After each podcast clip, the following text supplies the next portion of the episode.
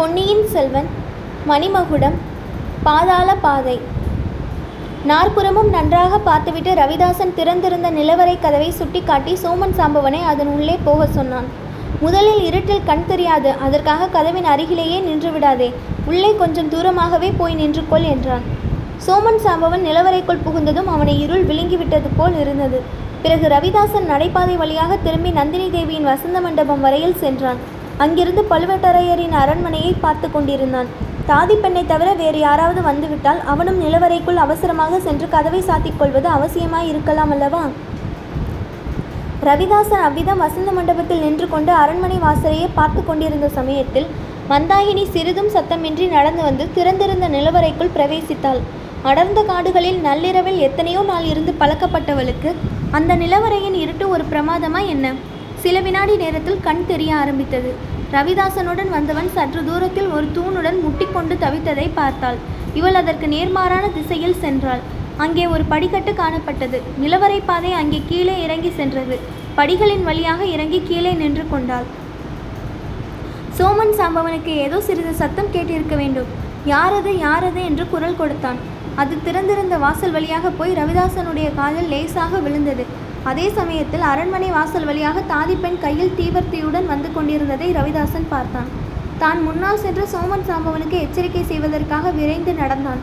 நிலவரை வாசற்படிக்குள் புகுந்ததும் சாம்பவா எங்கே இருக்கிறாய்? என்னை கூப்பிட்டாயா? என்றான். ஆமாம் கூப்பிட்டேன். அதற்குள்ளே அவசரமா? உன் குரல் வெளியிலே யாருக்காவது கேட்டால் என்ன செய்கிறது? உன்னை இங்கே இப்படியே விட்டுவிட்டு போய்விடுவேன் என்று நினைத்தாயா?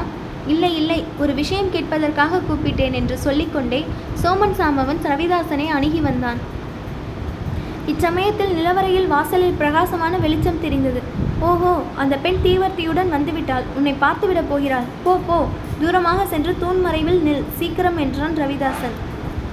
சோமன் சாமவன் அவசரமாக பின்வாங்கி சென்றான். அடுத்த வினாடி நிலவரையின் வாசலில் தாதி பெண் கையில் தீவர்த்தியுடன் வந்து நின்றாள். மந்திரவாதி மந்திரவாதி எங்கே போனாய்? என்றாள். எங்கேயும் போகவில்லை. உனக்காக தான் காத்து கொண்டிருந்தேன் என்று கூறிக்கொண்டே ரவிதாசன் அவளை அணுகி தீவர்த்தியை கையில் வாங்கி கொண்டான். பெண்ணே வெளியில் கதவை பூட்டிக்கொள். இன்னும் ஒரு நாளிகைக்கெல்லாம் சாவியுடன் திரும்பி வா. கதவை தட்டிப்பார். நான் குரல் கொடுத்தால் திறந்துவிடு. ஒருவரும் இல்லாத சமயமாக பார்த்து திற என்றான் ரவிதாசன். ஆகட்டும் மந்திரவாதி. ஆனாலும் உனக்கு எச்சரிக்கை செய்கிறேன். சின்ன பழுவேட்டரையருக்கு ஏதோ சந்தேகம் ஏற்பட்டிருக்கிறது. நீ அகப்பட்டு கொண்டால் என்னை காட்டி கொடுத்து விடாதே என்று கேட்டுக்கொண்டாள் தாதிப்பெண். பெண்ணே வீணாக கலவரப்படாதே. நான் தான் சொன்னேனே காலாந்த கண்டனு கண்டனுக்கே இறுதி காலம் நெருங்கிவிட்டது. என்னை ஏன் மறுபடி வந்து கதவை திறக்க சொல்கிறாய்? நிலவரையிலிருந்து வெளியில் போவதற்குத்தான் வேறு வழி இருக்கிறதே. அந்த வழி இன்றைக்கு உபயோகப்படாது. வெட்டாற்றல் வெள்ளம் கரை புரண்டு ஓடுகிறது. நீ போ சரியாக ஒரு நாளிகைக்கெல்லாம் திரும்பிவிடு. தாதி பெண் வெளியில் சென்று கதவை சாத்தினாள் அவள் வெளியில் கதவை பூட்டிய அதே சமயத்தில் ரவிதாசன் உட்புறத்தில் தாளிட்டான். பின்னர் கையில் தீவர்த்தியை தூக்கி பிடித்து கொண்டு சோமன் சாம்பவன் இருக்குமிடம் நோக்கி விரைந்து வந்தான். சாம்பவா என்னை என்னமோ கேட்க வேண்டும் என்று சொன்னாயே இப்போது கேள் என்றான். நீ இதற்கு முன் ஒரு தடவை இங்கு வந்தாயா? என்று சோமன் சாம்பவன் கேட்டான். ஒரு தடவை என்ன? பல தடவை வந்திருக்கிறேன். நாம் சேர்த்து வைத்திருக்கும் பொருளெல்லாம் வேறு எங்கிருந்து வந்ததென்று நினைத்தாய்? என்றான் ரவிதாசன். நான் அதை கேட்கவில்லை. நீ சற்று முன் என்னை இங்கு விட்டுவிட்டு வெளியில் போனாய் அல்லவா மறுபடியும் இப்போதுதான் வந்திருக்கிறேனே. நடுவில் ஒரு தடவை வந்தாயா? நடுவிலும் வரவில்லை ஓரத்திலும் வரவில்லை. எதற்காக கேட்கிறாய்? நீ போன பிறகு சிறிது நேரத்துக்கெல்லாம் வாசற்படியின் வெளிச்சம் சட்டென்று மறைந்தது. நான் தூணில் முட்டிக்கொண்டேன். ஒருவேளை கதவு தானாக சாத்தி திறந்து கொண்டிருக்கும். ஏதோ ஒரு உருவம் உள்ளே வந்தது போல தெரிந்தது. காலடி சத்தமும் நன்றாக கேட்டது. உன்னுடைய சித்தப்பிரமையா இருக்கும். இந்த நிலவரையே அப்படித்தான். இருட்டிலே நிழல் போல தெரியும். திடீரென்று வெளிச்சம் தோன்றி மறையும். விசித்திரமான ஓசைகள் எல்லாம் கேட்கும். இங்கு நுழைந்தவர்கள் சிலர் பயப்பிராந்தியினாலேயே செத்து போயிருக்கிறார்கள். அவர்களுடைய எலும்புக்கூடுகள் அங்கங்கே கிடக்கின்றன. பழுவேட்டரையன் வேண்டுமென்றே அந்த எலும்புக்கூடுகளை எடுக்காமல் விட்டு வைத்திருக்கிறான். ஒருவரும் அறியாமல் இந்த நிலவரைக்குள் நுழைகிறவர்கள் எலும்புக்கூடுகளை பார்த்து பயந்து சாகட்டும் என்று. அப்படி யாருக்கும் தெரியாமல் இந்த நிலவரையில் பிரவேசிக்க முடியுமா என்ன? சாதாரணமாக யாரும் நுழைய முடியாது. என்னை தவிர அப்படி யாரும் நுழைந்திருப்பார்கள் என்று தோன்றவில்லை. நானும் இளையராணி அல்லது அவளுடைய தோழியின் உதவியினால் தான் இங்கு வந்திருக்கிறேன். பின்னே மனிதர்களின் எலும்புக்கூடுகளை பற்றி சொன்னாயே. அதுவா? பழுவேட்டரையன் யாரையாவது பயங்கரமாக தண்டிக்க விரும்பினால் நிலவரை கதவை லேசாக திறந்து வைத்து விடுவான். பொக்கிஷ நிலவரையை பற்றி கேட்டிருப்பவர்கள் பொருளாசையினால் இதில் நுழைவார்கள். அப்புறம் இதை விட்டு வெளியில் போவதில்லை. நீ ஒருவனை தவிர இங்கு வந்தவன் யாரும் வெளியில் போனது போனதில்லை என்றா சொல்லுகிறாய்? உன்னையெல்லாம் அப்படித்தான் இப்போது இரண்டு பேரை பற்றி எனக்கு சந்தேகமாய் இருக்கிறது. யாரை சொல்லுகிறாய் என்று எனக்கு தெரியும். வல்லவரையனையும் கந்தமாறனையும் சொல்லுகிறாய். ஆமாம் அவர்களை நாம் இன்னும் உயிரோடு விட்டு வைத்திருக்கிறோமே. எத்தனை தடவை உனக்கு சொல்வது? வல்லவரையனை ஒரு முக்கியமான காரியத்துக்காகத்தான் இளையராணி விட்டு வைத்திருக்கிறாள். சுந்தர சோழனுடைய குலம் நசி நசிக்கும் போது வந்தியத்தேவனும் சாவான். அதற்கு காலம் நெருங்கிவிட்டது. வா வா இந்த நிலவரையில் உள்ள சுரங்கப்பாதைகளை எல்லாம் உனக்கு காட்டுகிறேன். ஒரு காரியத்தில் மட்டும் ஜாக்கிரதையாய் இரு. இங்கே நவரத்தின குவியல் வைத்திருக்கும் மண்டபம் ஒன்று இருக்கிறது.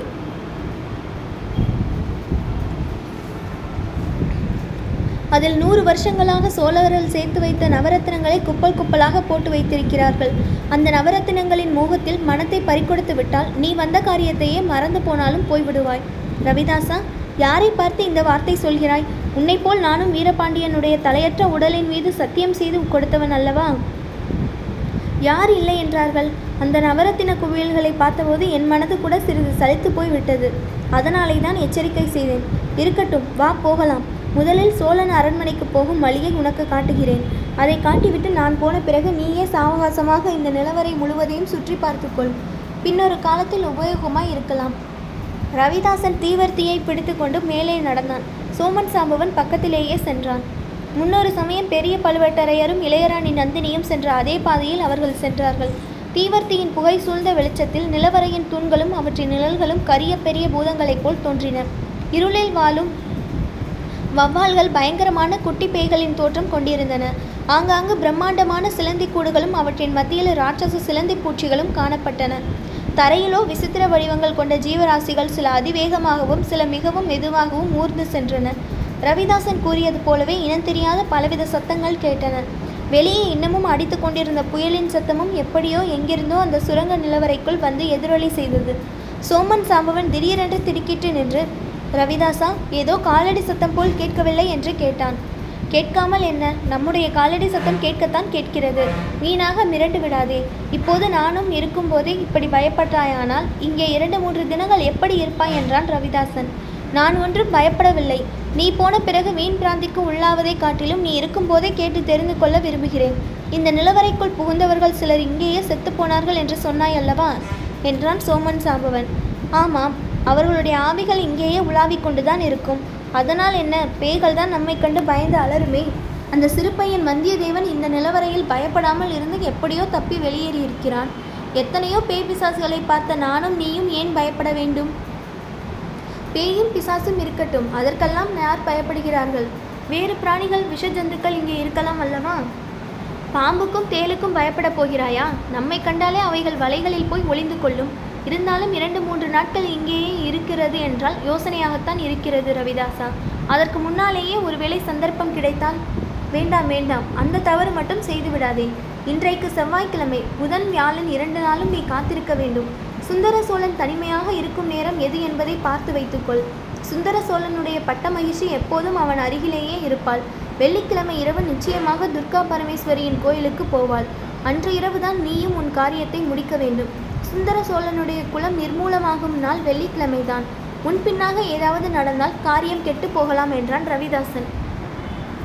இப்படி பேசிக்கொண்டே இருவரும் விரைவாக நடந்தார்கள். சோமன் சாம்பவன் மட்டும் சுற்றுமுற்றும் பார்த்து கொண்டே சென்றான். ஆயினும் அவர்கள் அறியாமல் தூண்களின் மறைவிலே ஒளிந்தும் சிறிதும் சத்தமின்றி பாய்ந்தும் அவர்களை தொடர்ந்து வந்து கொண்டிருந்த ஊமை ராணி அவர்கள் கண்ணில் படவில்லை. நிலவரை சுரங்கத்தின் ஒரு பக்கத்திலிருந்து இன்னொரு பக்கத்துக்கு அவர்கள் வந்து சேர்ந்தார்கள். அவர்களுக்கு எதிரே நெடுஞ்சுவர் நின்றது. அதில் எங்கும் வாசல் இருப்பதாகவே தெரியவில்லை. ஆனால் சுவரின் உச்சியில் சிறு பலகனி வழியாக கொஞ்சம் வெளிச்சம் வந்தது. ரவிதாசன் தீவர்த்தியை சாம்பவன் கையில் கொடுத்துவிட்டு அந்த செங்குத்தான சுவரில் ஆங்காங்கு நீட்டிக்கொண்டிருந்த முண்டு முரடுகளை பிடித்துக்கொண்டு ஏறினான். பலகனி வழியாக சிறிது நேரம் பார்த்து கொண்டிருந்து விட்டு கீழே சரசர என்று இறங்கினான். அந்த பலகனி வழியாக வெளியில் குதிக்க வேண்டுமா? அதுதான் வழியா? என்று சாம்பவன் கேட்டான். இல்லை இல்லை. அந்த பலகனி வழியாக எளிதான் நுழைந்து செல்லலாம். ஆனால் அது வழியாக பார்த்தால் சோழன் அரண்மனை தெரியும். அந்த அரண்மனையிலும் முக்கியமான இடம் தெரியும் என்றான் ரவிதாசன். சுந்தர சோழன் படுத்திருக்கும் இடமா? என்றான் சாம்பவன். ஆமாம். அங்கே ஜன நடமாட்டம் எப்படி இருக்கிறது என்பதை இந்த பலகனியின் மூலமாக பார்த்து நீ தெரிந்து கொள்ளலாம். இப்போது என்னுடன் வா. நான் செய்கிறதை நன்றாக பார்த்துக்கொள். இவ்விதம் கூறிவிட்டு ரவிதாசன் கீழே குனிந்தான். உற்று பார்த்து வட்ட வடிவமான ஒரு கல்லின் மீது காலை வைத்து அமுக்கிக் கொண்டு இரண்டு கையினாலும் ஒரு சதுர வடிவமான கல்லை பிடித்து தள்ளினான். கீழே ஒரு வழி காணப்பட்டது. கடவுளே நிலவரைக்குள்ளே ஒரு பாதாள பாதையா? என்று வியந்தான் சோமன் சாம்பவன். ஆமாம் இந்த பாதை இருப்பது பெரிய பழுவட்டரையரையும் இளையராணியையும் தவிர யாருக்கும் தெரியாது. மூன்றாவதாக எனக்கு தெரியும் இப்போது உனக்கும் தெரியும். பாதையை திறப்பது எப்படி என்று தெரிந்து கொண்டாய் அல்லவா? இருவரும் அப்பாதையில் இறங்கி சென்றார்கள். தீவர்த்தியின் வெளிச்சம் சிறிது நேரத்திற்கெல்லாம் மறைந்தது. ஊமைராணி தான் மறைந்து நின்ற இடத்திலிருந்து ஒரே பாய்ச்சலாக அங்கு வந்தாள். திறந்திருந்த வழியை உற்று பார்த்தாள். அதில் இறங்குவதற்கு ஓரடி வைத்தாள். பிறகு புனலா புனராலோசனை செய்வது செய்தவளாய் சட்டென்று காலை வெளியில் எடுத்தாள். சிறிது நேரம் யோசனை செய்து கொண்டிருந்துவிட்டு முன்னம் ரவிதாசன் சுவரின் மீது ஏறிய இடத்தை நோக்கினாள். அங்கே ஒரே பாய்ச்சலாக பாய்ந்து சென்று அவன் ஏறியது போலவே தானும் சுவர் மீது ஏறினாள் பலகனியை அடைந்ததும் அதில் ஏறி உட்கார்ந்து கொண்டு அப்பால் பார்த்தாள். சுவரை ஒட்டினாற்போல் தோட்டமும் அதற்கப்பால் அழகிய மாட மாளிகையும் தென்பட்டன. அந்த மாளிகையை பார்த்ததும் அவளுக்கு உடம்பு சிலிர்த்தது. அதற்குள்ளே தனக்கு உயிரினும் இனியவர்கள் இருக்கிறார்கள் என்பதை அவள் உள்ள உள்ளுணர்ச்சி கூறியது. ரகசிய வழியாக போகிறவர்கள் தனக்கு பிரியமானவர்களுக்கு தீங்கு செய்யும் நோக்கம் கொண்டவர்கள் என்பதையும் உணர்ந்தாள். அவர்களுடைய தீய நோக்கத்தை தடுக்கும் ஆற்றலை என தனக்கு கொடுத்து அருள வேண்டும் என்று அவர் அந்தராத்மாவில் குடிக்கொண்டிருந்த தெய்வத்தை பிரார்த்தனை செய்து கொண்டாள். கீழே இறங்கிவிடலாமா என்று அவள் எண்ணிய சமயத்தில் சற்று தூரத்தில் தெரிந்த மாளிகையின் மேன்மாடத்தில் ஒரு அதிசய காட்சி தெரிந்தது. சற்று முன் அந்த இருளடர்ந்த நிலவரையிலிருந்த ரவிதாசனும் சோமன் சாம்பவனும் அதில் ஏறி தூண்களின் மறைவில் ஒளிந்து நின்றார்கள். அரண்மனையின் உட்பக்கமாக உற்று உற்று பார்த்தார்கள். அப்போது பகல் நேரமாதலால் அந்த மாளிகையின் மேன்மாடம் நன்றாக தெரிந்தது. ரவிதாசன் கையில் தீவர்த்தி இல்லை. சாம்பவன் கையில் வேல் மட்டும் இருந்தது. ரவிதாசன் அந்த வேலை வாங்கி கொண்டு மாளிகையின் உட்புறத்தை நோக்கி அதை எறிவதற்காக குறிப்பார்த்தான் ஊமைராணியின் நெஞ்ச அச்சமயம் நின்று விட்டது போல் இருந்தது. நல்ல வேளையாக ரவிதாசன் வேலை எரியவில்லை எரிவது போல் பாவனை செய்துவிட்டு சோமன் சாம்பவனிடம் திரும்பி கொடுத்து விட்டான். மறுகணம் அவர்கள் இருவரும் அங்கிருந்து மறைந்து விட்டார்கள். ஊமைராணியும் பலகனியிலிருந்து சுவர் வழியாக கீழே இறங்கினாள். சுரங்கப்பாதை தென்பட்ட இடத்தையே பார்த்து கொண்டு மறைந்து நின்றாள். இன்னும் சிறிது நேரத்துக்கெல்லாம் அந்த பாதையில் மறுபடி தீவர்த்தி வெளிச்சம் தெரிந்தது. இருவரும் வெளியில் வந்தார்கள். சுரங்கப்பாதையை மூடினார்கள். அந்த திறக்கும் அதை திறக்கும் வழியை நன்றாய் தெரிந்து கொண்டாய் அல்லவா என்று ரவிதாசன் கேட்டான். தெரிந்து கொண்டேன். இனி உனக்கு கவலை வேண்டாம். ஒப்புக்கொண்ட காரியத்தை நிச்சயமாக செய்து முடிப்பேன். சுந்தர சோழனுடைய வாழ்க்கை வெள்ளிக்கிழமையோடு முடிவடையும். இம்மாதிரியே நீங்களும் உங்கள் காரியத்தை செய்யுங்கள் என்றான் சாம்பவன். இளையராணி கரிகாலனை பார்த்து கொள்வாள். அதை பற்றி கவலை இல்லை. அந்த குட்டிப்புலி கடலிலிருந்து தப்பி வந்து நாகைப்பட்டினத்தில் இருப்பதாக காண்கிறது. ஆனால் இந்த தடவை அவன் தப்ப முடியாது. அவனை காப்பாற்றி வந்த இரண்டு பெண் பேய்களும் இப்போது இத்தஞ்சையில் இருக்கின்றன. ஓடக்கார பெண்ணையும் ஊமச்சியையும் கூட்டத்தில் பார்த்தேன். அந்த வீர வைஷ்ணவ துரோகி கூட இங்கேதான் இருக்கிறான். ஆகையால் குட்டிப்புலியும் இனி தப்ப முடியாது. நாகைப்பட்டினத்துக்கு கிரம வித்தனை அனுப்பப் போகிறேன். சுந்தர சோழனுடைய குலம் இந்த வெள்ளிக்கிழமை நசிந்துவிடும். அப்புறம் மதுரா மதுராந்தக தேவன் இருப்பானே? அவன் இருந்தால் இருக்கட்டும். அப்படிப்பட்ட ஒரு பேதை இன்னும் சில காலத்துக்கு சோழ நாட்டு சிங்காதனத்தில் இருந்து வருவதுதான் நல்லது. பாண்டிய சக்கரவர்த்திக்கும் வயது வர வேண்டும் அல்லவா? இவ்வாறு பேசிக்கொண்டே ரவிதாசனும் சோமன் சாம்பவனும் வந்த வழியோடு விரைந்து சென்றார்கள்.